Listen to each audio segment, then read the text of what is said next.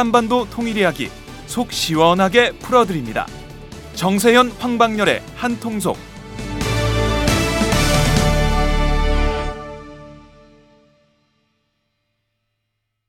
이게 저희가 이제 말씀을 전해드렸는데 처음에 이 그 남북 관계 통일 전문 팟캐스트 얘기 들을 때 좀 느낌이라고 그럴까요? 어떤 생각이 드셨습니까? 진짜 가슴이 뿌듯했습니다. 예. 분단 국가에서 언론이 가장 중시해야 될 남북 관계, 통일 문제에 대해서 굉장히 무관심해요. 그리고 말단 지엽적인 흥미본위의 예. 기사를 취급하는데 이 팟캐스트를 통해서 예. 진짜 우리가 어떠한 방향으로 갈 것인가 그러한 교육적 의미도 있고 미래지향적인 그리고 꿈을 실현시키는 그런 팟캐스트 방송이 됐으면 좋겠습니다. 저희 이름이 이제 한통속이거든요. 정확히는 이제 정세현, 황방열의 한통속. 한통속이라는 이름 들으시니까 느낌이 좀 어떠세요? 어떤 의미라고 좀 처음에 생각이 드세요? 저는 우리는 단일 민족이고 네. 본래 한통속 국가였습니다. 예.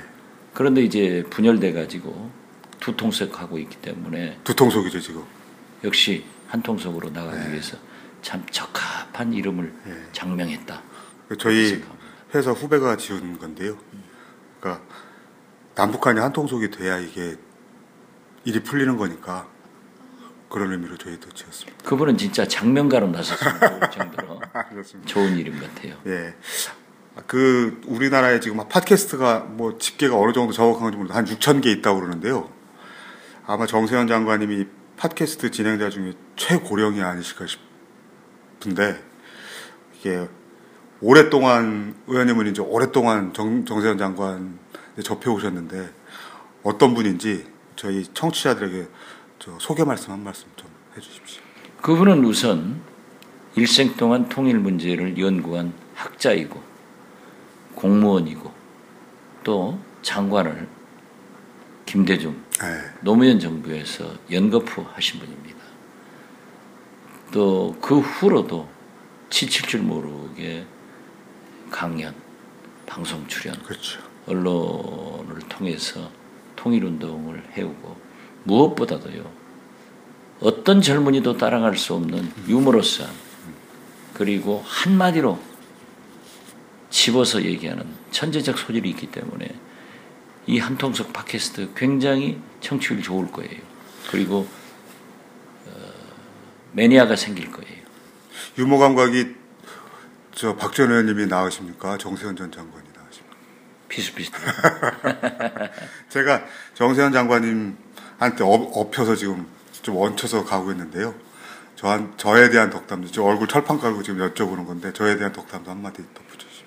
오마이뉴스가 늘 정의롭게 에, 사명 의식을 가지고 어, 정치 기사나 사회 기사 모든 걸 잘해왔습니다.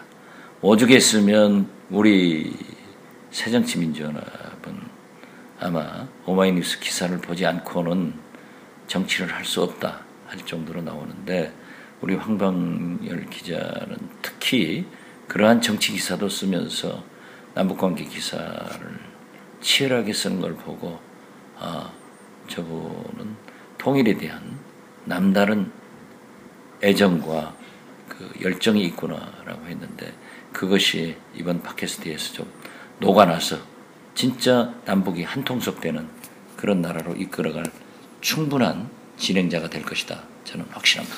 어휴, 얼굴이 너무 뜨겁습니다. 열심히 하겠습니다. 마지막으로 이제 저희 한통속에 힘을 불어넣는 말씀 뭐 짧은 구호도 좋고요. 뭐 한 말씀 딱 주십시오. 우리는 결국 한통속이 되어야 네. 미래가 있습니다. 박근혜 대통령의 창조 경제도 네. 남북 관계 북한에서 찾기를 바랍니다.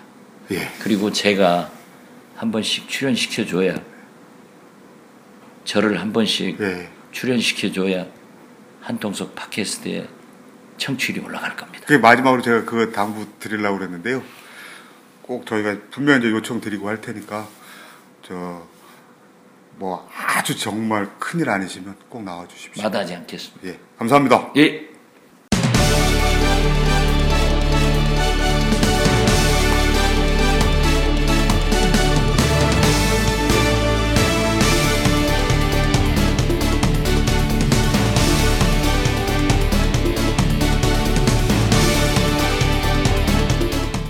한반도 통일 이야기 속 시원하게 풀어드립니다. 정세현 황방열의 한통속